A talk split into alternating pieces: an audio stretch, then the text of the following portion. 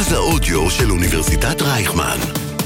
כל האוניברסיטה אודיוורסיטי.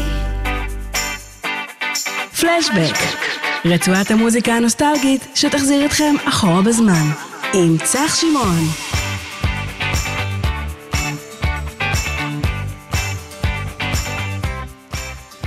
איזה כיף להיות כאן שוב בשעה נוסטלגית בפלשבק רצועת המוזיקה כאן בכל האוניברסיטה, מרכז האודיו של אוניברסיטת רייכמן. אני צח שמעון, וכל שבוע אני מביא לכם את האנשים שעשו לנו את הילדות, את הנעורים, וקצת הפכו אותנו למי שאנחנו היום בזכות התרבות. ונמצא איתי כאן דלי קבוליניץ, מה נשמע? אה, מדהים, למעט העובדה שאני לא מוכן לקחת אחריות עליך, אני לא יודע, צח אם אה, אם בזכותי גדלת יפה או לא גדלת יפה, לא לוקח אחריות, לא לוקח אחריות. יש גם משהו, תדע לך, כן. יש גם משהו נורא קשה ב- בלהפוך לנוסטלגיה. למה? כי, אני, אני, אני אסביר לך, כי uh, מצד אחד אתה כל היום שומע, "אה, גדלנו עליך וזה, ואתה פה, ו- ואתה רואה, מהמם. יש לך, כיוון שיש טווח גדול של זמן, אז אתה פגשת כן. כל מיני אנשים בכל מיני צמתים, בכל מיני נסיבות. מצד שני, אתה תראה את זה כשתגדל, מהמם. אתה לא באמת מרגיש קשיש, זאת אומרת, אני לא מרגיש כמו שהייתי אמור להרגיש בגילי. כנראה שאף אחד לא מרגיש ככה. נכון. מבחינתי, אני אה, ילד עול ימים בתחילת אה, דרכו, וכשאתה הופך לנוסטלגיה, יש בזה משהו מביך. אז אה, זהו, אז הנה, אני אז אנחנו... אומן בראשית דרכו, שמי דליק, ואני מוכן לשיח. שבוע הבא עולה התוכנית הראשונה שלך, בשביל זה אנחנו כאן, נכון, לדבר נכון, עליה. נכון. אז, אז אנחנו ממש גם תכף נצלול לזה, כי אמרת פה ממש דברים אה, שגם נוגעים לחלק מהדברים שרציתי לשאול אותך. אה, אבל בוא, אני תמיד, תמיד ככה אוהב לפתוח ב, בשיר, תמיד בשביל להרגיע את, ה, את המתח. אה, אז אנחנו נתחיל עם המיני יום יבוא, וזה שיר שאתה בחרת. אני רוצה להסביר. כן, מיני יום הזה מחכים. רוצה להסביר. בבקשה. ופה אני אסגיר את גילי באופן... אני גדלתי, אבא שלי אה. לחם במלחמת השחרור, אה, הגיע קצת לפני אה, 48 לארץ, בסיפור עלייה אה, מרגש, והם נשלחו מיד, זאת אומרת, הוא ח- הוא היה בגבעתי, והם נשלחו להילחם. כן. עכשיו, קשה להבין לאנשים מה היה פה בראשית המלחמה, היא האמון שהסיפור הזה ייגמר טוב, היה קטן מאוד. היה קטן מאוד. זאת אומרת, זה היה סוג של, היינו אז באמת אה, מעטים מול רבים, היה אוכלוסייה של 700 אלף איש כאן, אה, או פחות מזה, ו, ומיתרון עצום מכל בחינה לצבא- לצבאות האויב, ו... ו פעלו באמצעות חוסר הברירה והאמון. אוקיי. והם שרו, המיני יום יבוא, יפה ירקוני שרה, והם שרו, וכל פעם, שהם שרו, הוא מספר שלו ולחברים שלו הייתה דמעה בעין, כי הם לא באמת האמינו. אה, כי זה המיני יום יבוא, טוב יהיה מבטיח לך, ושיר אהבה, לחבק אותך אבוא, אנשים שבעורף. בבקשה. יאללה, אז אנחנו נשמע, ונמשיך אחר כך את השיחה שלנו.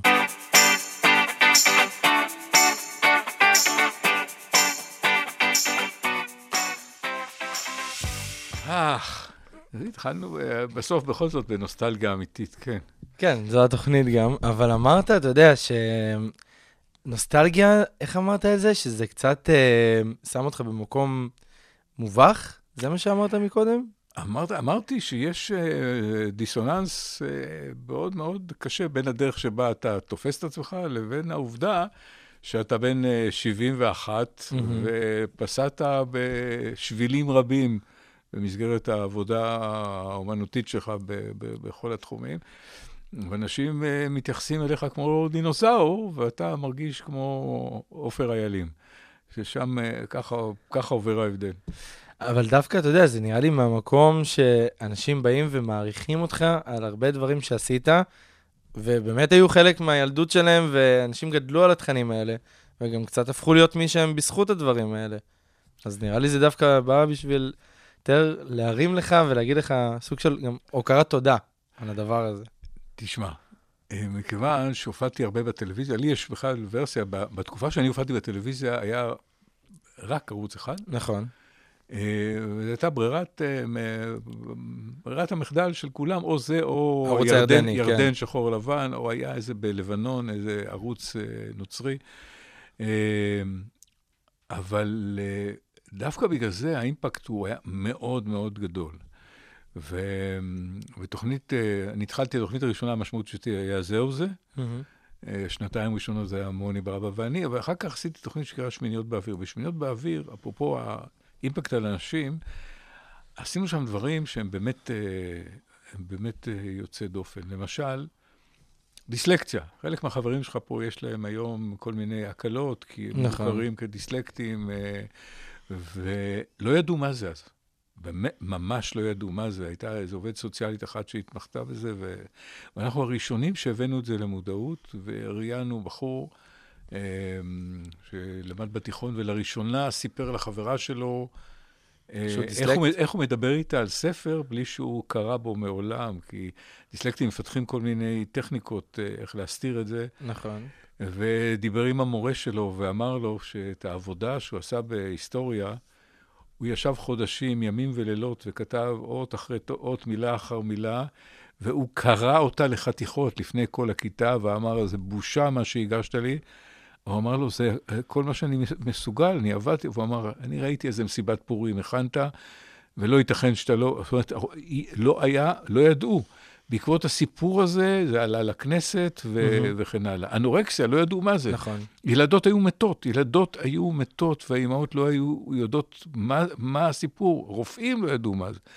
ובעקבות התוכנית, בעקבות הרעיון, אה, התחיל, אה, התמקמה והתקבעה העובדה שהטיפול צריך להיות גם רפואי וגם פסיכולוגי כל הזמן, וניצלו המון המון אה, ילדות, למרות שעד היום בשוליים זה מלחמה, מלחמה יומיומית וזו מחלה קטלנית. אבל אה, אנחנו אלה, אני, זה רק שתי דוגמאות, אבל זה, יש מקרים שבהם באמת השפענו. נכון. תשמע, אני חושב שגם המוטו של התוכנית הזאת של אה, שמיניות באוויר, זה היה להביא את הנושאים האלה בגובה העיניים לילדים, ולדבר איתם כמו, ש... כמו שצריך לדבר אליהם, אבל עדיין להנגיש להם את החומר הזה.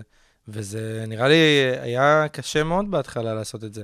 עד שעליתם על המסלול הנכון של איך באמת להביא את הנושאים האלה כמו אנורקסיה לילדים מבלי להפחיד אותם, או שאתם אה, תיפלו במקומות הלא נכונים. אתה כל כך צודק, צח, כי uh, לדבר בגובה העיניים, זה היה משהו שהוא לא מקובל. הוא לא מקובל. כן. זאת אומרת, היו יכולים, אה, ילדים יכלו לעשות איזה תוכניות כמו ריצ'רד שהיו אז, אה, אתה לא יודע אם אתה יודע על מה אני מדבר. כן, כן, לא, לא, אני יודע. אבל אה, כשילדים היו מתחכמים, כותבים להם טקסטים וזה, אבל לשוחח עם ילדים, זה היה תמיד עובר דרך איזה סוג של התיילדות וסוג של... ואני... להקטין כל פעם את הסיפור כזה. כן, כן, כן, כן, לא, כאילו, עם ילדים צריך לדבר כמו להיות ילד. כן. והשיח הזה, לי תמיד הייתה הערצה לילדים, כי ילדים, לעומתנו, מהמם. גם לעומתך כבר, בגילך הצעיר, הם, אה, הם, הם, הם, הם בנויים להשתנות כל הזמן. הם, יש להם גמישות uh, מחשבתית. אנחנו באיזשהו שלב, אני יודע, אי שם uh, בעקבות המסלול הישראלי הטיפוסי, בעקבות הצבא, אנחנו מת, מתקבעים ולא... ואין לנו את הגמישות הזאת. וילדים הם כל הזמן יצירתיים. כל הזמן יצירתיים, וזה נורא כיף לדבר איתם, כי אתה כל הזמן מופתע. אתה לא... אתה יודע, יצא לי לראיין פוליטיקאים המון שנים. פוליטיקאים זה הדבר הכי מאוס והכי נורא. הם באים עם דפי מסרים, הם מדקלמים, ובכל רעיון שאתה רואה, אתה רואה אותו דבר. נכון. עם ילדים, אתה לא יודע מה יקרה. לא יודע מה יקרה. גם כל דור, תמיד יותר, ה- הילדים אצלו, יותר, יותר חכמים כזה, אני קורא לזה, מהדור הקודם, יותר מתוחכמים, אז אתה צריך להמציא את עצמך מחדש. כאילו, אני- נגיד, אני יודע איך פנו אליי בתור ילד, שאני רואה את בני דודים שלי, ואני אומר, אוקיי, זה כאילו משהו שונה, ואז אתה יודע, גם שמעתי סיפורים מפעם, כל דור כזה, דור ילדים מאוד משתנה. תם, תם, תם, כן. הערה לס- לסדר היום. תקשיב, כן. תקשיב, דבר אליי. תקשיב. ילדים היום, ההבדל בין ילדים אז וילדים היום, זה שילדים היום, יש להם אה, נגישות לאינפורמציה אינסופית. נכון. כולל פורנו, כולל אלימות מאוד קשה. יש להם, הם, הם, כל הדברים שלא צריכים אבל, לדעת בגיל הזה. אבל, אבל, בדיוק, עכשיו לזה אני מגיע, אבל, מבחינה רגשית, הם לא שונים מהילדים שלפני אה, 40 ו-50 ו-60, הם, הם, הם. לא שונים. ולכן הפגיעות שלהם היא מאוד מאוד קשה. אנחנו, חלק מהילדים ממש הופכים להיות, הופכים להיות אה, אה, נחים רגשית באיזשהו כיוון. או אטומים, אוקיי. או אטומים, או משהו נשבר להם, או המושגים שלהם על החיים, על, אה, על סקס, על אה, זה, הם, הם מתעוותים. נכון. אה, בעיה. זו בעיה גדולה. טוב, אני רוצה רגע שנייה שנחזור ממש להתחלה, אבל לפני זה, אתה יודע, צברת במהלך כל הקריירה שלך המון תארים. גם שדרן, גם שחקן, גם במאי. אבל מי זה דליק האמיתי, שקם בבוקר, פותח את העיניים, ואומר, אוקיי, היום יש לי ככה וככה לעשות, ואתה נמצא עם המשפחה בערב, שותה קפה עם הילדים. מי זה, מי זה דליק האמיתי שאנחנו לא רואים על המסך? טוב, בואו נשבור קצת את המת. אני. אני קודם כל קטסטרופאי. באמת? למה? קודם כל קטסטרופאי. נכנס לאיזשהו מקום ובודק אם יש פה סיכוי שהתקרה האקוסטית פה מעליי... אה, עומדת תיפול. ליפול? תיפול. אה, אני קיבלתי פה אישור אה, לשתות אה, קפה, אבל... שלא ידעו. שלא ידעו, לא יודע, יימחק בעריכה, יימחק בעריכה. אבל אני כל הזמן דואג שמשהו פה לא יישפך עליה כן. ולא אה, יפגע במשהו. ואני קטסטרופאי גם בדברים גדולים יותר. אני מוביל במשך אה, שנים את הנושא של הצריכה האורגנית. אה, אני יודע איזה זבל אנחנו אוכלים אה, כשאנחנו קונים ירקות. אה, אני יודע כמה רעלים יש במזון שלנו. ואני מאלה שלפני, אני חושב, בין ה-30-40 שנה, ניבאו ודיברו על מה שקורה עכשיו סביבתית. ואני לא מפסיק לצרוח את זה במשך, במשך שנים. אז הנה, אוכלים, מה אתם אוכלים? מה אתם זה? מה אתם זורקים? אה, אה. ועוד אה, חד פעמי. אה, אתה מבין? אנחנו נטפל בחד פעמי הזה אחר כך, ונטפל במי שהביא לך את החד פעמי. אז אני, אה, קודם כל אה, קטסטרופאי. אחר כך, אה, אחר כך, מה, מה, מה הייתה השאלה? מה בעצם, מה... מה- מי זה דליק האמיתי בבית? שאנחנו לא רואים על המסך, הוא לא לא באולפן, לא כשהוא מביים, לא כשהוא משחק. אתה יודע, לכל אחד מאיתנו יש את הדמות שהוא בבית, באזור הטבעי שלו, ויש לו את הדמות שהוא עם אנשים, בעבודה. זו שאלה נורא מפחידה. שאלה מה, קורה. אני יודע, אני אוהב- להפחית את ה... סתם, לא. לא, אני מנסה... אני שואל את השאלות שלא מסוגל לשאול את עצמי. who the fuck is דליק? מי זה הטיפוס הזה? אתה יודע מה? קודם כל, אתה יודע מה? קוראים כן. לי גדליהו. נכון, זה אני יודע. כן. נכון. אז אה, למה בואו נדבר, היה איזה ויכוח בין ההורים שלי, גדליהו, הסבא שלי, על סבא הרב, כמו. שמתגאים חצי מהאוכלוסייה בארץ, כן. שיש אה, מיליוני רבנים. אבל באמת, היה סבא הרב, אה, איש, אה, איש יקר, ולא הכרתי אותו. וזהו, היה ויכוח, והפשרה הייתה דליק. אז אני אומר, הגדליהו, מי, אני חושב שאני... אני מאוהב באשתי, אנחנו חיים כבר המון שנים ביחד, 40, שנים, 40 שנה ביחד, ואני מאוהב בה ורוצה בה, וכמו ב... כמו ביום הראשון. כמו, כמו ביום הראשון, או השלישי. כן. אבל אה, שזה דבר אחד. אני אבא שנורא משתדל להיות אבא טוב. אה, אני שני סוגי אבא, יש לי בן אוקיי. אה, ביולוגי, ויש לי בת שקיבלתי כפרס מנישואים קודמים. מהמם. של בת הזוג שלי, ו... והיא ביתי לכל דבר. ואני אומר את זה כי הנכדים שלי עכשיו גילו, הם כבר גדולים, כן. מהתשע והשלוש עשרה, הם גילו שאני לא סבא ביולוגי. כי אז הסבים. שלהם מתו. ואז אמרתי להם, אני סבא בוחר, אני בחרתי. זה הרבה יותר טוב. הרבה יותר, הרבה יותר, אה, כן, זה מרחיק לכת. וזה לא- מרגש. לא, אני לא סבא כי אין לי ברירה, אני סבא בוחר, אני סבא בוחר. נכון, איזה כיף. זה, תשמע, אני חושב שהמשפט שאמרת על אשתך, זה משהו שכל אחד מאיתנו גם רוצה לאחל לעצמו. אתה יודע, שתגיע לגיל ותגיד, אני מאוהב בבן זוג או בת זוג שלי, כמו ביום הראשון, לא משנה כמה זמן אנחנו ביחד. זה הדבר הכי מרגש לשמוע, אני חייב להודות בזה. יש תקווה, אתה אומר. יש תקווה, יש תקווה. תקשיב, אני רוצה שנחזור רגע לתפקיד הראשון שלך, של המסך, שנראה לי שזה היה בזהו זה, בשתי עונות הראשונות. איך היה לקחת חלק בדבר הזה? אתה, אתה ידעת למה אתה נכנס? ידעתם תשמע, מה, עשו- לאן עשו התוכנית אודישנים, עשו אודישנים לכל השחקנים בארץ בערך. כל מי אוקיי. שהיה בגילאים... אה, ומוני ברבא ואני למדנו אצל נולה צ'ילטון באוניברסיטת תל אביב, שאז הייתה, היה בית ספר למשחק הכי טוב נכון. בארץ, ו, ולמדנו אצלה, ובעצם מה שנולה צ'ילטון, אה, אחד הדברים הבסיסיים שהיא לימדה, זה לדבר. כי עד אז בטלוויזיה לא דיברו. לא דיברו, היו, כאילו הייתה, היו נכנסים ל... היה איזה טון, והיה איזה זה, ולא לא היה דיבור, הדיבור היומיומי לא היה קיים. כן. ואם הייתה תקלה, היית רואה את הקריין חדשות נכנס ללחצים, מחוויר, מזיע, ולא יודע את uh, נפשו. ו... כי היכולת ל...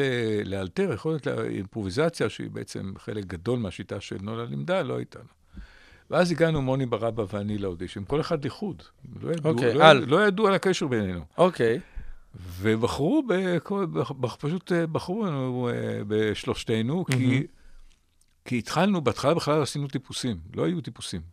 לא היה את הקטע הזה של טיפוסים. היו שלושה אנשים, אפרים סידון ובית מיכאל כתבו את הטקסטים, ודיברנו, פשוט אה, דיברנו, העברנו את הטקסטים מצחיקים וזה, אבל היינו, היינו ברבא, מוני ואני, שזה לא עניין של מה בכך. זאת אומרת, לפעמים הרבה יותר קל לך לשחק טיפוס מאשר להיות עצמך.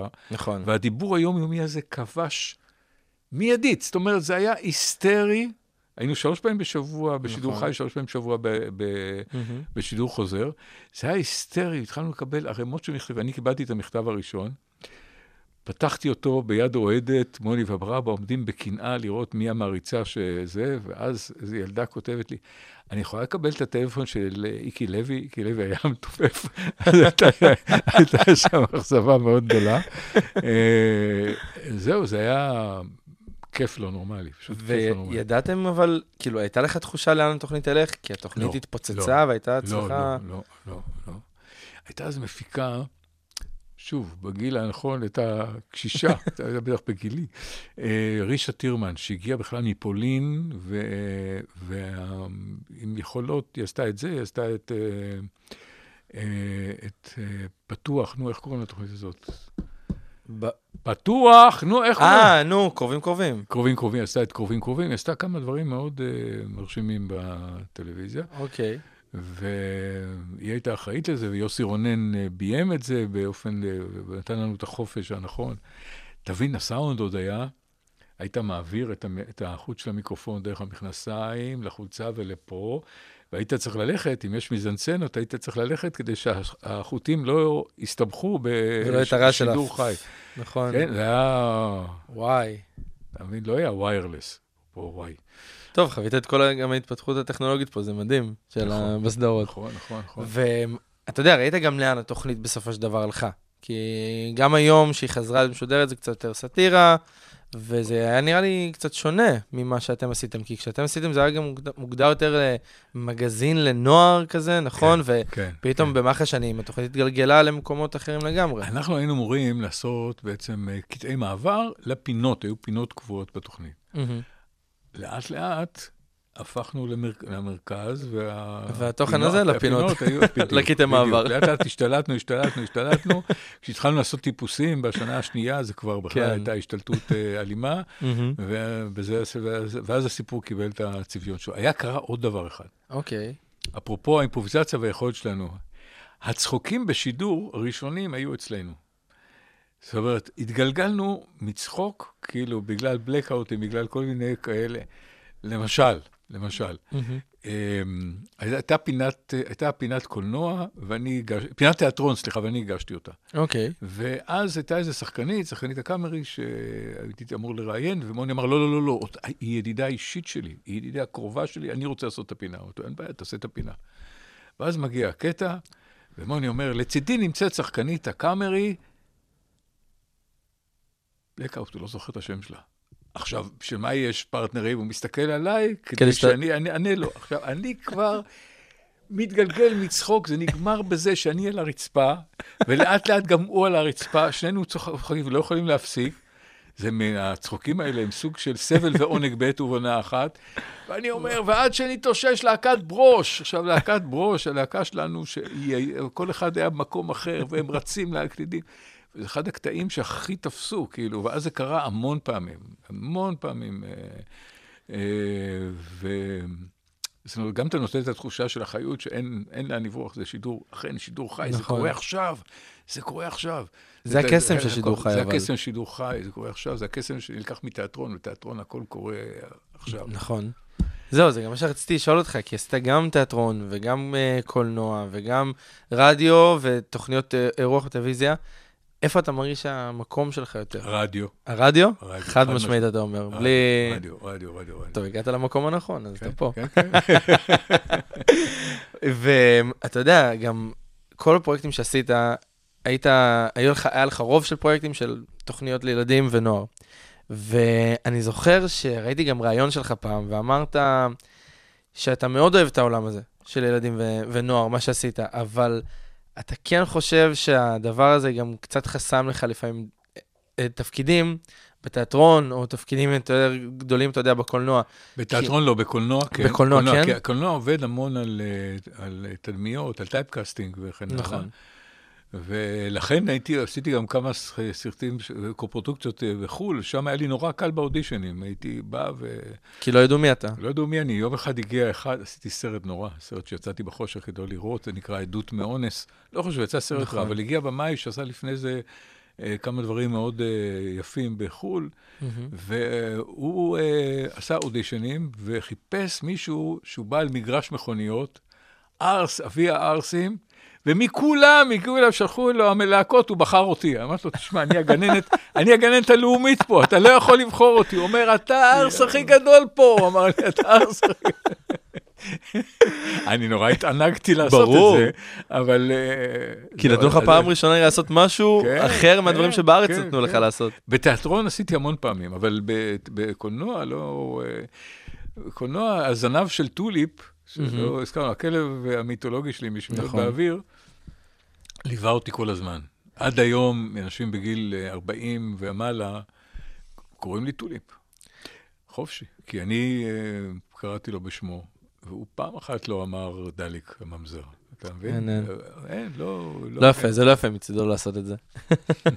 אבל אה, נגיד, גם למה הבחירה באמת אה, לעשות את זה עם, עם טוליפ, הכלב? כי אני כן, אני כן יודע שגם, שראיתי גם קטעים מהתוכנית, ואתה רואה שגם הילדים מרגישים מאוד בנוח ליד הכלב, וזה נותן תחושה של, של הכל בסדר, הכל טוב. ו- לא ידענו את זה. תראה, זה, כמו כל הדברים הטובים, זה מתחיל במקריות. נכון, אני הייתי בזה או זה, וקיבלתי את ההצעה ל- לעבור לשמיניות באוויר, נכון. ופתאום הייתי סולו, והמפיק, דני פארן, עליו השלום, אה, מתקשר אליי ואומר לי, אה, שמע, אני רוצה איזה תוכנית של שעה ב... בשידור חי, אני רוצה שתנחה את זה. אוקיי. אמרתי לו, אבל לבד, אני רגיל, יש לי פרטנר, המוני, ברמבה, גידי, משהו, אה, זה, זה לא... ו... ואז הוא אומר, אני אומר לו, ואני אומר לו, בדרך אגב, אתה יודע מה, אני אביא את הכלב שלי אפילו. הוא אומר לי, תביא את הכלב, תביא את הכלב. אמרתי לו, אני אביא, אמר, תביא. הבאתי את הכלב, והוא הפך לכוכב בן יום, היה מקבל מכתבים אישיים. באמת? וילדים היו, אתה יודע, בשידור, אפשר היה, ילדים היו מספרים הכל, כי החמימות שלו היה כלב מקסים, באמת, נשמה. היה גדול כזה, ו- עם שיער זהוב כזה, והם היו מלטפים אותו, ותוך כדי זה מדברים. אה, היה פעם, ראיינתי ילד עיוור, והוא ליטף אותו וליטף אותו וליטף אותו, וליטף אותו וליטף אותו, ופתאום הרגיש שהוא לא נגמר. הילד הרגיש הילד שהכלב... שהכלב לא נגמר, הוא קלט את אוקיי. הגודל שלו, ואז הוא פרץ לרגע בבכי, היה נורא מבהיל, הוא פתאום, אה, כן. היה כלב ענק. ואז נרגענו לאט לאט, הוא מישש את כולו, וה... אפרופו נכויות. אמ, בגלי צה"ל היה פעם טכנאי מטריף, משגע, והוא היה עיוור. ואחת אוקיי. התוכניות הראשונות שעשיתי בגלי צה"ל היה יש עם מי לדבר. עכשיו, יש מי לדבר זו תוכנית עם מאזינים, אה, היינו שם איזה ארבעה או חמישה מגישים שעשו את זה אחת לשבוע, מהמם. והייתה שיטה שלימד אותי אחד מהם, אוקיי. שיש איזה שלב שבו המ- המאזין הופך להיות מטריד וחייבים לסיים, אוקיי. אז אתה מרים את היד, מוצא איזה רגע של פאוזה, ו... עכשיו, אני לא ידעתי שהטכנאי הוא עיוור. אז אני מדבר עם ההוא, מדבר עם, מרים את היד, עושה ככה, כלום לא אין קורה. תגובה. עושה ככה, כלום לא קורה, עושה ככה, מה זה, כלום לא קורה. אז הבנתי. וואי. אבל הוא היה, הוא היה קסם, היה אחד ה... באמת הטכנאים הטובים של התחנה. כן, ואני חושב, תשמע, רגע, למה אז עזבת את שמיניות באוויר? זה נגמר אחרי שמונה שנים. זה שמיניות באוויר, אה, אני לא חושב שכן, שנים, הייתם לא שמונה שנים. שמונה שנים ברצף כן. בהתחלה? תראה, אה, לא, אני חושב שיותר, אני חושב שהם כן? נמשכו יותר, כן. הסיפור של שמיניות היה שאחרי שנתיים אה, הגיעה, התחלפה המפיקה, והיא הציעה לי, אה, היא אמרה, תשמע, אני רוצה שאתה מדי פעם תגיש, אבל אני רוצה שתעשה את הפינות האלה והאלה. אוקיי. והייתי ילד שחצן, פסיכי, באמת, ואני נכנסתי בה כי הרגשתי שהתוכנית היא שלי, שהבעלות היא שלי. אתה לומד במשך החיים כמה אתה פיון Mm. קטן, אבל עוד, עוד לא הבנתי את זה אז. מהמם. והגענו למצב כזה של אה, סף פיצוץ, ואז הגיעה ההצעה של אה, שמיניות באוויר, שזה זה כל מה שחלמתי עליו, כי זו תוכנית שהיא גם הייתה תוכנית בידור, שעשית שם כל מיני דברים. אה, כן. חלק גדול מהשחקנים אה, הופיעו לראשונה אצלנו, והזמרים הופיעו לראשונה אצלנו. יש הקטע הכי, שהכי הולך טוב, זה אביב גפן, שהופיע אצלי בתוכנית כילד בן אה, 13, ששר לאימא שלו אה, ליום הולדת 40 שלה. אימא, אימא, את בת 40. רואים, אבל גם, רואים כבר שם כמה הוא אה, מוכשר, הבחור. וזהו, זה היה צו. ובאותה עת גם לעשות, אני תמיד הייתי גם מחנך ב... לא מחנך, פדגוג, פד- פדגוג, אה, במערכת החינוך? לא, לא. אז פדגוג מה? אם היית שואל אותי מה המקצוע שהייתי צריך לעסוק בו, זה היה הוראה, כן? חד משמעית. אתה יודע ש... זהו, גם כל התוכניות שהתעסקת בהן היו יותר... אה, לא כל, אבל חלק לא, מהם, רוב, חלק- חלק מהם כן, היו... אה, חינוכיות? מלמדות. אבל אני הצלח- הצלחתי, הייתי, חייתי שנה בקריית שמונה.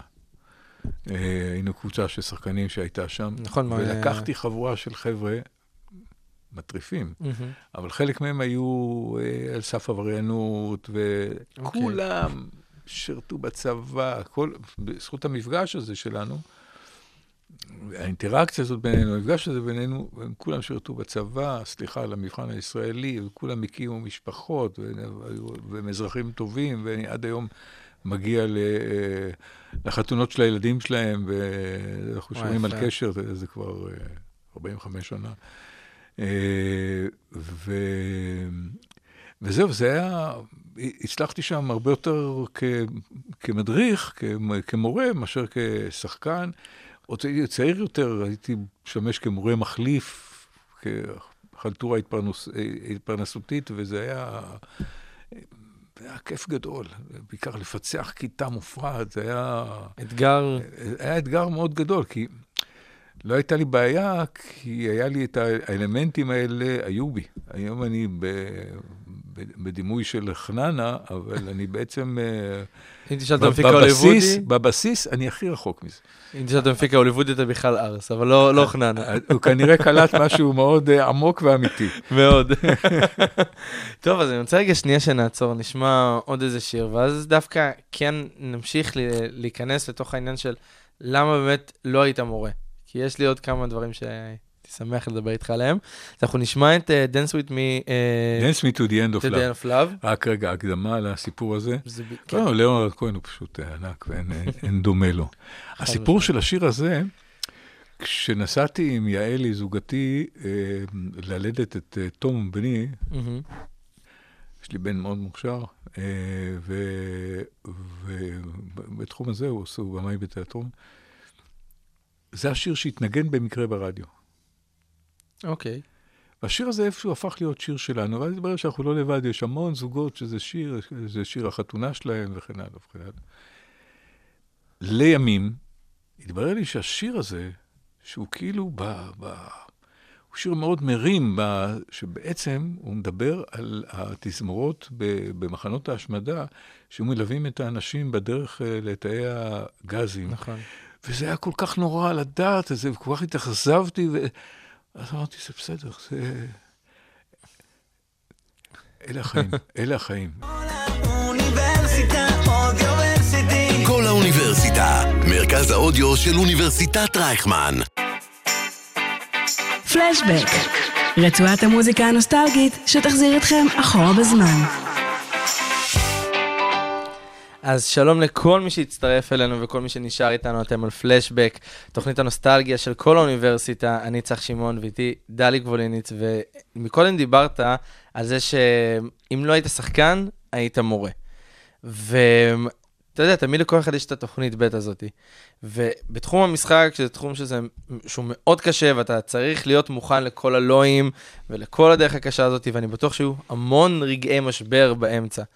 איך לא היה רגע ואני אומר, את זה, אבל באמת, למזלנו שזה לא קרה, אבל איך לא היה רגע שאמרת, די, אני עוזב את זה ואני הולך להיות מורה, אני יודע שיש משהו אחר שגם יעשה לי טוב על הלב.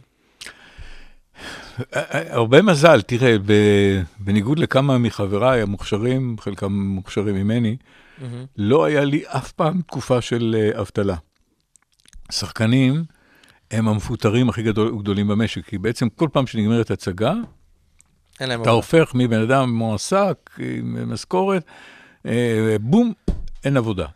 ואתה צריך אה, למצוא, ו... ואיפשהו תמיד אה, התמזל, התמזל מזלי, לעתים בדרך פלא, לעתים בגלל שיזמתי. אה, חלק מהדברים שקרו לי בחיים היה משהו שאני דחפתי ויזמתי. ו... וזהו, אז לא, אז באמצע היו כל מיני פאוזות שבהן גם לימדתי.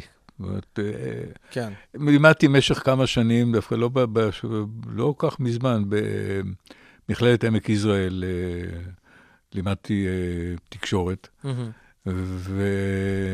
ואפילו פה הייתה לי איזו הרפתקה קטנה, פה ברייכמן. לא משמעותית. כן. ו... אבל אה, אני רצתי מדבר לדבר, שוב, מ- מ- מסרט לתוכנית טלוויזיה, עשיתי עשרות תוכניות טלוויזיה נכון. וקולנוע ורדיו. איך באמת הצלחת לבדל את עצמך מכל תפקיד? כי נראה לי אחד, ה... אחד האתגרים של כל שחקן זה לדעת לעשות תפקידים שהם שונים אחד מהשני, כדי שהוא גם יוכל להמשיך בקריירה. כי אם הוא ייצמד לטייפקאסט אחד וספציפי, הוא יאבד גם את העבודה שלו מאוד מהר. אני אתן לך דוגמה, נגיד בקולנוע הייתי טייפקאסט, אה, רואים, רק בזה רואים את, קרח, את קרחתי הנוצצת, אבל הייתי אה, בחור יפה עם טלטלים. ועדיין. אה, תודה, תודה צח. אבל היה אז טייפקאסט של איזשהו הדימוי הישראלי של הבלונדיני עם הבלורית. אוקיי. לאט לאט משהו בקולנוע הישראלי התחלף, ואז הייתי, כמעט כל אודישן שהייתי הולך הייתי מקבל, התחלף, ופתאום הבינו שהשחקנים, שהם אה, בני עדות המזרח, הם משחקים יותר מעניין, הם מביאים משהו יותר עשיר, יותר מגוון, יותר... אה, ולאט לאט, תחשוב על זה, תחשוב כמה תפקידים עשה איבגי למשל. נכון. אגב, וכמה אני התחרתי מולו, זאת אומרת, שום קשר אה, זה, התחרתי מולו. כן.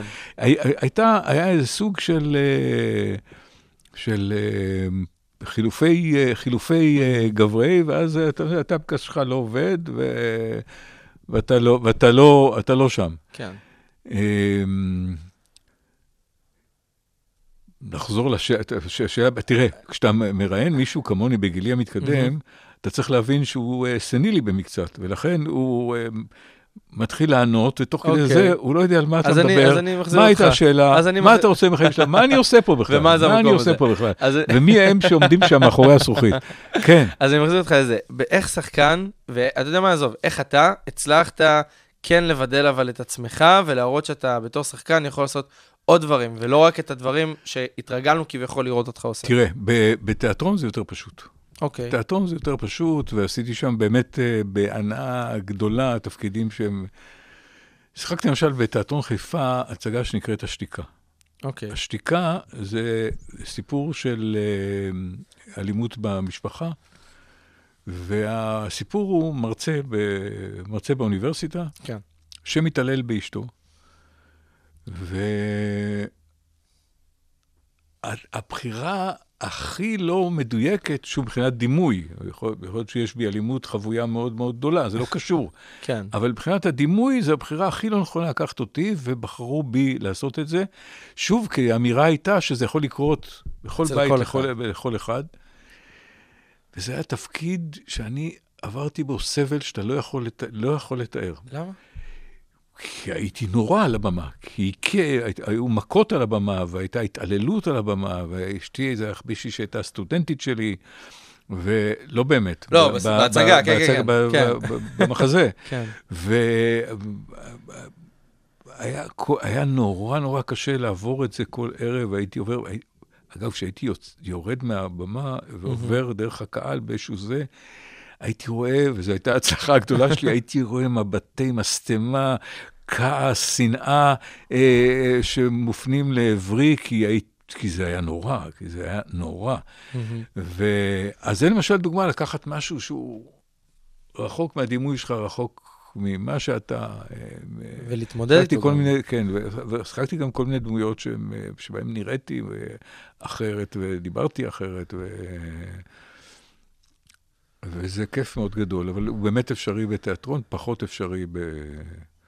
בקולנוע, בטלוויזיה. מזל שיש גם את הת- את התיאטרון, שנותן לך את המקום הזה, כן, לפרוץ גבולות, מה שנקרא. אני יכול להמליץ, אפרופו השינוי, לראות כן. uh, סדרת טלוויזיה, אני יכול להמליץ, כי אני שם בתפקיד uh, קטן שאני מאוד יאללה. אוהב, זה נקרא המנצח.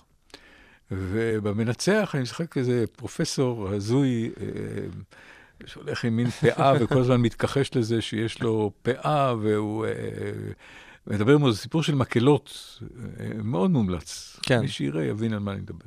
לא, אני ראיתי גם את זה, אז ראיתי את הפאה, וזה היה נראה גם, נראה לי שגם עשו את הפאה במיוחד גם. להבליט. את זה כן, כדי שזו כן, פאה, כן, כי יש לך היום כן. פאות שאתה לא יכול לראות שזו פאה, לא, לא, לא. אבל זאתי במבט ראשוני אתה רואה, אוקיי, זה, עושה ככה וזה מרימים את זה. טוב, הכנתי לך רגע איזה משהו קטן לעשות ברייק מה, מהשאלות. אני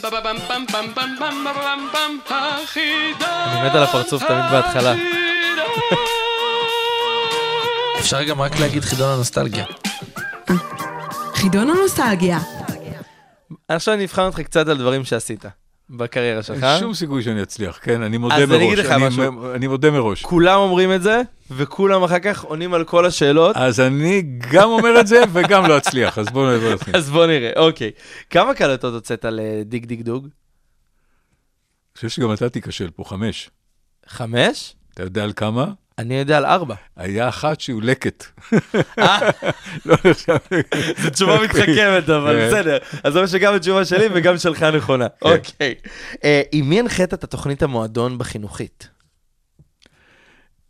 אה, תוכנית המועדון, חני נחמיאס, יפה. חלק מהזמן. אה, זה מאוד מביך, מי עוד היה שם? היו שם עוד שתיים. אני יכול- אני מוכן לקבל את חני היו- שם עוד שתיים. אוקיי. אה, תעבור לשאלה הבאה. סוף התוכנית, אני אגיד לך למה צריך... תשובה. נכונה, כל הכבוד. אוקיי, איזה תפקיד שיחקת בארבע סדרות שונות? אותו תפקיד, ארבע סדרות.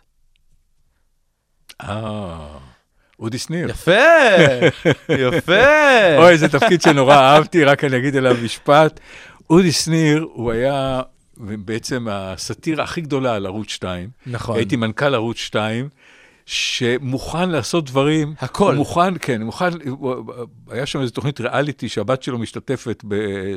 נכון. ומישהו אונס שם את הבת שלו. המורה למוזיקה. והכל כן. מצולם, והוא נמצא ב control, וכולם רוצים לרוץ לעזור, הוא אומר, לא, לא, לא, היא חזקה, תחכו, הוא יודע שזה רגע טלוויזיוני שיביא רייטינג מתאים, פצצת רייטינג, כל הזמן הוא נכון. מדבר על פצצת רייטינג, חכו רגע, ו- וכן הלאה. מישהו, אח שלו נהרג, והוא רוצה לצאת הביתה, להיות עם המשפחה, כי אח שלו נהרג, הוא אומר, אתה לא מבין שעם ישראל רוצה לראות מה עובר עליך עכשיו? עם ישראל רוצה לראות את, ה, את הכאב שלך, את הסבל שלך. בקיצור, הטיפוס הכי נאלח אה, שיש, ויש לו אחיזה במציאות. אז זהו, אז אני רוצה תכף שאנחנו גם נגיע לזה, כי יש לי משהו שאני רוצה לשאול אותך על, על התפקיד הזה של אודי שניר, אבל שאלה אחרונה, איך קראו לדמות שלך בסרט 5-5? אמ, נעים מאוד. מתחיל ביוד. נתתי לך רמז. יואו, רגע, רגע, רגע, רגע, רגע. לא יאקי ולא בק יאקי, זה ההוא שם, אני... ביוד? ביוד, ביוד. אודות. וו. יוד ווו. זה לא יורם, זה לא יו... זה לא... לא.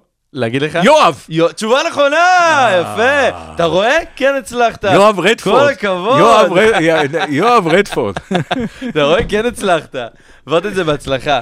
מה שאתה לא יודע שיש לי שטינקרית מעבר לזכוכית של החשלי, אבל בסדר. אני, תשמע, אני לא ראיתי, מבחינתי זה לא קיים, אני לא, זה, אני מבחינתי אתה ענית על זה כל הכבוד, עברת את החידון בהצלחה. עכשיו בוא רגע נחזור לאודי שניר. כן. למה לדעתך גם הדמות הזאתי הלכה לארבע סדרות שונות? כי זה גם השיר שלנו, גם דני הוליווד, גיבור אמיתי, תנוחי, סדרות שיש קצת קשר ביניהם, אבל כל אחד זה גם כיוון אחר וז'אנר אחר. למה דווקא אודי שניר?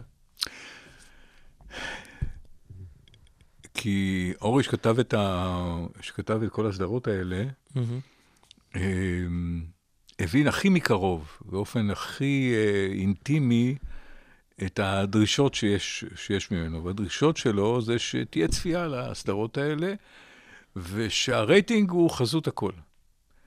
והאיש הזה, זאת אומרת, האיש הזה, מנכ"ל ערוץ 2, שמבחינתו, תבין, היו, היה אז מקרה, רק אספר לך, שהיה משחק כדורגל שדיברו, אני לא זוכר איזה משחק זה היה, כן. שדיברו על, עליו המון זמן, והיו מלא פרומואים למשחק, ובאותו זמן היה פיגוע. אתה יודע מה עשו? מה עשו? בערוץ 2? היה מסך מפוצל. כן, כן. למעלה היה המשחק, ולמטה המשיכו להתעסק בפיגוע. אני בהלם. שלא, שתבין, כן, אתה, זה רק אה, דוגמה, אה, דברים שהם היו, הייתה מלחמת עולם. התחושה הייתה מלחמת עולם. אז זה לא היה רק, אה, זה לא היה ערוץ אה, 12 ו-13, הם היו, כל יום היה, היה פעם... חלפו בימים, כמו הורים חלקו גרושים. כזה, אז כן. המלחמה בכלל הייתה מלחמה... אה, כן. אה, זהו. ולכן אה, השתמשו באודי שניר. השתמשו באודי שניר, הוא היה איזשהו אה, בסיס, הוא, הוא דמות שולית שם, אבל מבחינת אבל המסר... דמות הוא- מאוד, כן. כן. אני גם חושב שזה דמות ש... אתה יודע, עכשיו שאני מסתכל עליך ואני פה כבר כמה זמן איתך, אתה לא הטייפקאסט של אודי שניר, וזה גם משהו שדווקא נראה לי הלכו איתך פה על משהו אחר, וזה היה הימור מאוד מוצלח, כי הבאת פן קומי מאוד לדמות הזאתי. אפילו, אתה יודע, עם המכות האלה של, ה... של רם, שהייתי לוקח את הדפים, ו... וככה, והבדיחות, זה היה פן קומי מאוד אחר. תקשיב רגע, אתה צח שמעון, נכון? אני צח שמעון, בוא'נה, אתה נכון. נראה לי, אנחנו- נראה לי שיכולים לעשות פה פצצת רייטינג. יש לנו כבר הכל, זאת אומרת, יש לנו פה את כל האמצעים, יש אולפן, יש מצלמות, יש זה, למה אתה מסתפק בזה? הבעיה שלך שאתה מסתפק בקטן. אוקיי. אתה צריך ללכת בגדול, אנחנו יכולים לבנות פה פורמט, אתה לא תאמין. אתה לא תאמין. מה, שני סוסי פוני מאחור, כן, אוקיי, ועליהם אוקיי. עליהם, אה, דוגמנית ודוגמן, כדי שאתה יודע, כן. שכולם יצאו נשכרים. אוקיי, והם רוכבים מאחורינו כל הזמן, פצצת רייטינג. מטורף. זה הסיפור. אבל אתה זה מבין, הדברים זה האלה, הסיפור, זה הדבר- הסיפור. הדברים האלה שבו את הקהל. כן. ואני רוצה רגע לדבר איתך גם העניין של ה- של הרדיו. כן. אמרת גם באחד הראיונות שהגעת לרדיו בדרך שהיא לא, לא טבעית. כי גם אם התוכנית יש עם מי לדבר, זרקו אותך מאוד למים שם. בקטע של בוא, קח מיקרופון, תסתדר לבד. איך זה היה? פנו אליי, לא, אבל איך זה הרגיש לך? פנו אליי, הייתי מבוהל נורא, כי לא הייתי באולפן רדיו עד אז. אנחנו מדברים על לפני כבר כן. 30 שנה. מהמם. לא, לא, לא דרכתי באולפן רדיו. אני לא איש גלי צה"ל, אני שירתי בצנחנים.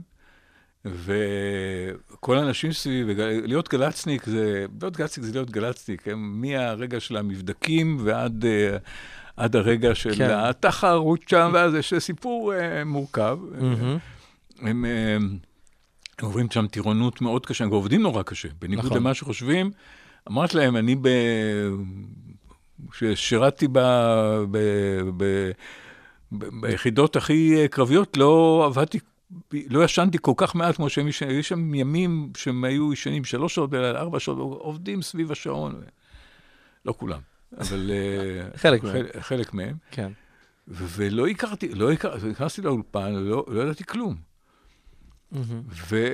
והיה לי יום היכרות, ולמחרת התחלתי לשדר אוקיי. את התוכנית ה- כמעט הכי פופולרית שיש, ש- נכון. שלוש אחר הצהריים, יש עם מי לדבר, כולם, אה, כל הפסיכים סביב הטלפון והזה. ו... והיה שם משהו מאוד מענג.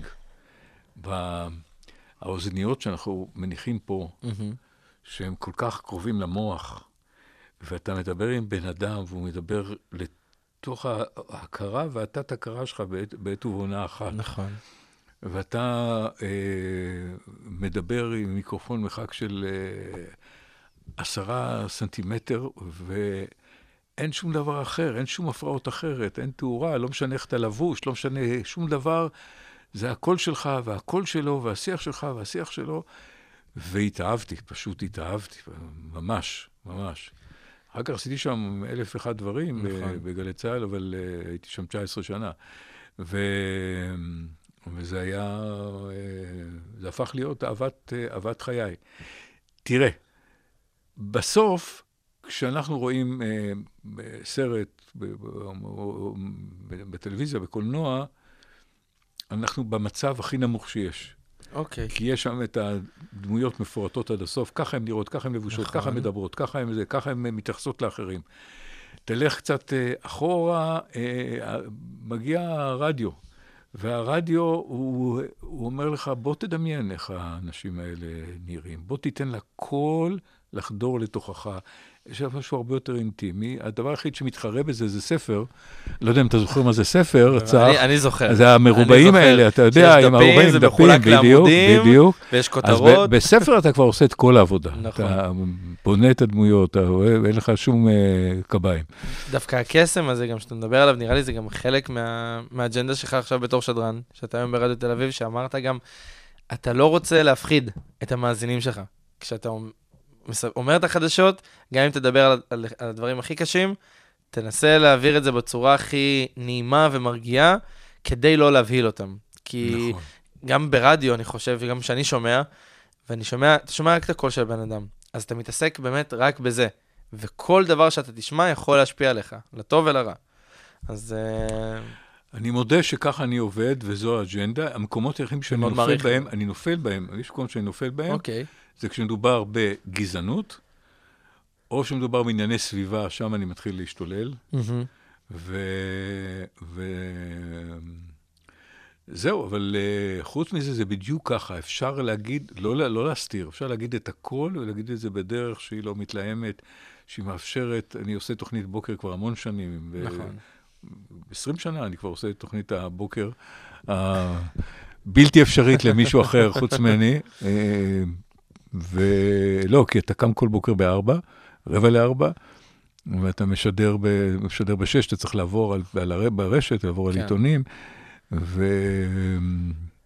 וזהו, אז אני, זה מה שאני מנסה לעשות, ושם... אה, שם אה, מקור ההצלחה שלי לאלה שעדיין מוכנים להיות באקטואליה רכה. כן. מאחל לעצמי באמת להגיע. ל- למה שאתה, לאיך שאתה עושה את זה, כי צריך ללמוד את זה. זה לא בא בקלות לבוא ולהעביר גם את החדשות הריקות, את החדשות הריקות בצורה שהיא נעימה, ואנשים לא יפחדו מזה. עכשיו, אתה גם עשית, עשית עברת אירוע קצת משנה חיים, שגם בגלל זה הפכת, מאוד נכנסת גם לטבעונות ולבודהיזם. בוא, ספר לי גם מה, מה, מה אתה מרגיש באותו רגע שזה, שזה קורה. בן כמה אתה? אני 26. 26. כן. הייתי בערך 11 שנה מעל הגיל שלך, צעיר מאוד. הצגה בצוותא, מהמם. חגורה, במבחנים, בתקופה של מבחנים בחגורה שחורה בקראטה, ספורטאי, צנחן, גיבור. כן. ואני מקבל התקף לב על הבמה בצוותא באמצע ההצגה. כיוון שאני היפוכונדר בבסיס, מהמם. ואצלי בשירותים, הספר שהיה דומיננטי כשהייתי בגילך היה המחלות הנפוצות, אז הבנתי מהר שזה התקף לב, אוקיי. ו... אבל עצרתי את ההצגה, ואז המשכתי אותה, גמרתי אותה, הגעתי הביתה, הכאב הלך והתחזק בחזה, ויצאתי, הבנתי שאשתי צחקה עליי כשאמרתי לה ש... שזה התקף לב? שזה התקף לב, כי זה לא, זה לא התחבר, מה זה? יצאתי לרחוב, עצרתי איזה טנדר שהיה שם, ואמרתי לו, קח אותי מיד לבית חולים מאיר. הגעתי לבית חולים מאיר ומטתי. מתתי. ואז אני אספר, יכול לספר על לשתף בחוויה ממש אה, חוץ גופית. מהמם. אני מתבונן בעצמי, שוכב על שולחן הטיפולים, ורואה את הרופאים והאחיות מטפלים בי. אוקיי. תוך כדי זה הם גם מתבדחים. טוליפ הוזכר שם וכן אה, הלאה, לא. יש שם שיחות, שיחות כאלה, ותוך כדי זה... וידעתי שאני צריך להחליט עכשיו אם אני חוזר או לא. אני עומד בחוץ, אני פה אם אני חוזר או לא. אם, הייתי מחליט אחרת, לא היינו משוחחים כאן עכשיו, ואני מחליט שאני חוזר, ואני חוזר, וזהו, מאז אה, חולפות שנים. עכשיו אני, את השיח שלנו אנחנו עושים אחרי שרצתי עשרה קילומטר, כבר חלפו 32 שנה. אה, 31 שנה. וזהו, עכשיו, החוויה הזאת היא בעצם מעבירה לך, הרי אתה יודע שתמות. נכון. ביום שנולדת, נולדה טרגדיה, ואתה צועד לקראת המוות שלך. אבל אתה לא באמת יודע את זה. כי אתה לא יודע מתי. כי זה נורא, לא, לא, לא. אתה יודע שיבוא יום שתמות, אבל כן. את עובדת המוות שלך, אתה לא באמת מעכל רגשית. כי אם היית מעכל רגשית, היית מאוד מבוהל והיית צריך כלים להתמודד, אה, כלים נוכחים להתמודד, להתמודד עם זה. יש, אנחנו כל הזמן משקרים, אה, ובעצם כל אחד מאמין קצת, קצת בחיי הנצח אה, שלו. אבל כשאתה עובר חוויה כמו שאני חוויתי, אז אותו פעמון זכוכית שמגן עלינו נסדק, מישהו דפק עליו, "אה, אני פה, אני פה. והחוויה הזו דורשת אה, התמודדות. אחד הכלים, זה אגב, אני ממליץ לו לכל אחד, לימוד בודהיזם. בודהיזם זה לא... הבודה לא היה מנהיג דתי. אדם שיצא לפני 2,600 שנה מביתו והחליט להקטין סבל בעולם.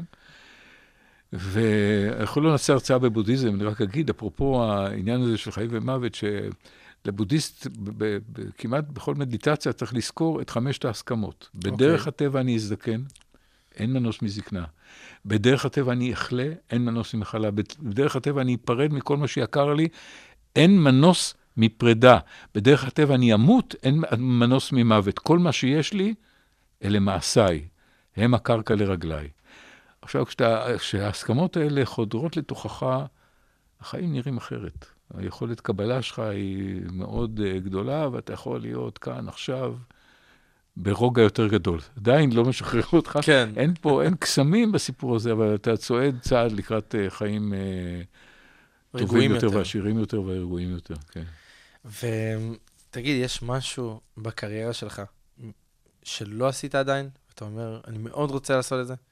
תפקיד מסוים, תוכנית מסוימת, הצגה, סרט, משהו שאתה יכול לחשוב שלא עשית עדיין, ומאוד בא לך. תשמע, אה, לא דיברנו על זה כי... אני רוצה להיות מציל בים. הייתה תקופה, הייתה תקופה שעשיתי את זה. אוקיי. אני חושב שזו תקופה מענגת, זה היה אז, אני אז ניהלתי ושיחקתי. בבמה שלוש בתיאטרון חיפה. והיה לי בקר, המון בקרים פנויים. אוקיי. ואז הלכתי ל, ל, לים, לחוף תל ברוך, היה שם מציל בשם קסחה, והיינו יושבים שם, שותים ערק, אוכלים חמוצים וירקות, ומדי פעם היה מגיעים אוטובוסים, אה, ו- בדרך כלל אה, של בני דודינו שלא יודעים לשחות. והיינו עולים על שנינו על החסקה, והיינו אה, פשוט מצילים אנשים בכמויות, כאילו, כל הטובעים היינו... כן. זו הייתה עבודה מאוד מאוד... אה. אגב, אני שחיין דפוק, רק? רק תראה, רק, רק תשמע, איזה, שתבין איזה טיפוס שחצן ומטומטם הייתי. אוקיי. יום אחד אני נכנס למים, במרחק של 20 מטר, ופתאום נכנס למערבולת, מהמם. ואני אה, מתחיל לטבוע. עכשיו, כל מה שהייתי צריך זה לצעוק, כסחת! אה!" לא אני, אני לא יכול להראות לו שאני טובע. עכשיו אני הולך וכל שנייה כבר הראש שלי מדי פעם נכנס, אני מנסה ואני קצת שוחה. שחיתי נגד הזרם, נגד התנועה שה, שהבור הזה לקח אותי. במקרה, עבר שם מישהו שעבד בעיריית תל אביב, ברשות החופים שם של עיריית תל אביב, הוא היה אילם, אוקיי. אבל הוא בשנייה קלט מה קורה לי, ועשה לי כיוון לשחות עם הזרם, כאילו נגד האינסטינקט, עשה לי כיוון, שמעתי בקולו ויצאתי מזה. כאילו, אבל זה ממש, הייתי מת וואו. בגלל חטא הגאווה. פשוט מת בגלל חטא הגאווה. טוב, נראה לי מציל, שזה... מציל, יכול להיות שאני יכול להיות מציל. זה גם תיקון ל- לשחייה הזאת. טוב, אנחנו ממש לקראת הסוף, ובא לי לדעת משהו אחד. יש משהו בקריירה שלך שאתה אולי מתחרט עליו, או שנגיד, אמרת, יכולתי לעשות את זה קצת יותר טוב. הכל. הכל? למה? הכל יכולתי לעשות אותו טוב. כי אתה... כי זה ככה. כי אני... זה חלק מה... אני חושב שזה... זה לא להיכנס ל... לדיכאון מהסיפור הזה, אבל אה, אוקיי. כל תוכנית רדיו שאני עושה, וכל... אני אומר, אך, שם הייתי יכול... ואם הייתי פותח ככה, זה יכול היה להיות יותר נפלא, והמוזיקה, יכולתי להתאים את השיר, וזה... ו... ובתיאטרון בטח, זאת אומרת, כל הצגה היא הייתה יכולה להיות אחרת, ובקולנוע, אם היה עוד טייק, הייתי יכול ללכת לכיוון אחר ולעשות את זה, זה כל הזמן, וכל הזמן מלווה אותך. אתה לא יכול להיות במצב שאתה אה, מרוצה מעצמך. היו לי ימים כאלה בצעירותי, אה, המוקדמת, אתה לא יכול להיות במצב הזה, אתה מוכרח... אה, לשאוף ביותר, אבל לא לשאוף באופן, איך אני אגיד לך? לגייס בודהיזם לסיפור? אני לא אגייס, אבל תראה, בבודהיזם מדברים על זה שאנחנו, הסבל, הסבל שלנו בחיים מגיע בין השאר בגלל ההשתוקקות שלנו, בגלל ההיצמדות שלנו. נכון. יש את השיר, בלעדייך אני חצי בן אדם, בלעדייך אני בעצם כלום. שאין בו שום דבר אמיתי. אין, אין מאחורי זה שום דבר אמיתי. אתה בלעדיה לא חצי בן אדם, ותבוא מישהי אחרת, והכל יהיה בסדר, ולא יבוא מישהו אחר. הכל בסדר. זאת אומרת, אבל ההשתוקקות שלנו, הרצון הזה, התעתוע הזה, שאם זה לא יקרה, ואם זה, וההצמדות הזאת, היא, היא, המקור, לה, היא המקור לסבל. ו... ולכן אני אומר, זה לא שם, זה לא היה זה, אבל כן. לכל הזמן מחשבה שזה יכול להיות בסדר, זה יכול להיות בסדר. אני חושב שזו מחשבה שמלווה אותנו כל הזמן, גם כל דבר שאתה עושה באותו רגע.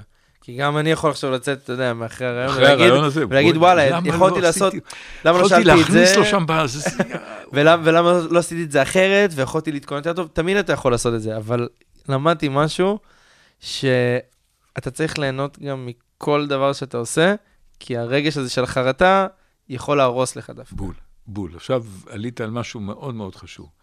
הסיפור הזה של, אה, אתה יודע, איציק ויינגרטן, שניהל לא מזמן את, אה, את אה, בית ספר לתיאטרון בסמינר הקיבוצים, mm-hmm. הוא הפך, הוא תמיד אומר לשחקנים לפני ההצגה, ושתהנו. ושתהנו. וזה, כבר צוחקים על זה ואומרים את זה, כאילו זה, ושתהנו הפך להיות שם סלוגן, אבל הוא כל כך צודק. Mm-hmm. הוא כל כך צודק, זה המבחן האמיתי. האם אתה באת לסבול, או האם אתה באת להתענג? והמקורות שלך, המקורות האמנותיים יכולים להיות סבל, אבל כשאתה יוצר, אתה באת, ברגעי היצירה, אתה באת ליהנות. נכון. ואנחנו באנו ליהנות פה, ולא משנה מה אנחנו עושים, נהנה לטוב ולרע. דליק, היה לי מאוד כיף, ואני יכול להגיד לך שלמדתי ממך הרבה דברים גם, שגם חיזקו אצלי הרבה דברים. אני רוצה להגיד גם, קודם כל, תודה רבה שהגעת, והיה לי הכי כיף פה בעולם. תשמע, תמורת התשלום הזה הייתי מוכן להגיע לכל מקום, אני לא מבין אותך. אל תספר, כי יש כאלה שלא קיבלו, אתה מבין? שלא יעלבו. רונלדו למשל, אתה מבין? הוא לא סתם הלך לשחק שם, זה בערך סכומים טיפה יותר קטנים, אבל... זה הבדלים של כמה אלפי שקלים בקטנה. תודה רבה. תודה צח, תודה רבה, תודה רבה. אני אגיד גם תודה רבה לרוני רהב, המפיקה האגדית שלנו, שבאמת כל זה לא היה קורה בלעדיה. לתומר פרישמן, מנהל הדיגיטל שלנו וגם על הצילום. דליק, תודה רבה. פלשבק, רצועת המוזיקה הנוסטלגית שתחזיר אתכם אחורה בזמן.